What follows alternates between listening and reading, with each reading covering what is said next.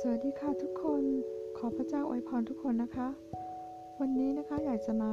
แบ่งปันพระคำจากพระธรรมวิวรณ์บทที่ 3 นะคะ ที่พูดถึงการปกป้องของพระเจ้าเมื่อเราอยู่ในการทดลองนะคะเมื่อเป็นการทดลองทั่วทั้งโลกเลยนะคะ ในข้อที่ 10 บอกว่าเพราะเหตุที่เจ้าได้ประพฤติตามคำของเรา คือให้มีความอดทน เราจะป้องกันเจ้าให้พ้นจากการลองใจ ซึ่งจะมีทั่วทั้งโลก เพื่อจะลองใจคนทั้งปวงที่อยู่ในโลก เราจะมาในเร็วๆนี้ จงยึดมั่นในสิ่งที่เจ้ามี เพื่อไม่ให้ผู้ใดชิงเอามงกุฎของเจ้าไปได้ ผู้ใดมีชัยชนะเราจะตั้งให้ผู้นั้นเป็นหลักอยู่ในวิหาร แห่งพระเจ้าของเรา และผู้นั้นจะไม่ออกไปนอกพระวิหารอีกเลย จะต้องอยู่ในพระวิหารของพระเจ้าตลอดไปเลยนะคะ พระวิหารของพระเจ้าก็ถนนเป็นทองคำนะคะ แล้วก็กำแพงเมืองก็เป็นทองคำทั้งหมดนะคะ และที่ตัวของผู้นั้นเราจะจารึกพระนามของพระเจ้าของเรา และชื่อเมืองของพระเจ้าของเราคือนครเยรูซาเล็มใหม่ ที่ลงมาจากสวรรค์และาจากพระเจ้าของเรา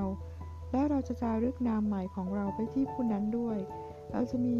ระนามของพระเจ้าที่หน้าผากของเรานะคะ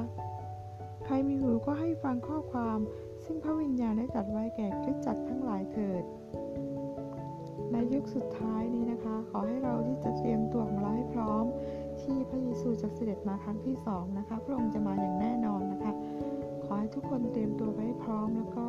ชำระชีวิตของเราให้บริสุทธิ์โดยการอธิษฐาน ขอพระเจ้ายกโทษ ความผิดบาปทุกสิ่งของเราแล้วก็ เราที่จะอธิษฐานในพระวิญญาณบริสุทธิ์นะคะ อธิษฐานเป็นภาษาของพระเจ้านะคะ ภาษาที่พระเจ้าประทานให้นะคะ ภาษาแปลกๆหรือว่าภาษาที่เราไม่รู้จักนะคะ ภาษาฝ่ายพระวิญญาณนะคะ อธิษฐานให้มากเท่าที่จะมากได้นะคะ แล้วก็เราจะเกิดสันติสุขในจิตใจนะคะ แล้วก็ทั้งจิตวิญญาณของเรา และพระเจ้าทำสิ่งที่เรามองไม่เห็นนะคะ ล้วเพราะว่าเราก็อยู่ในสงครามฝ่ายจิตวิญญาณนะคะ เพราะฉะนั้นเราจึงต้องต่อสู้ด้วยคำอธิษฐานในพระวิญญาณของพระเจ้านะคะ ไม่เช่นนั้นเราก็จะไม่สามารถต่อสู้ได้นะคะ เพราะว่าศัตรูของเรานั้นเป็นเทพศักดิเทพอิทธิเทพนะคะ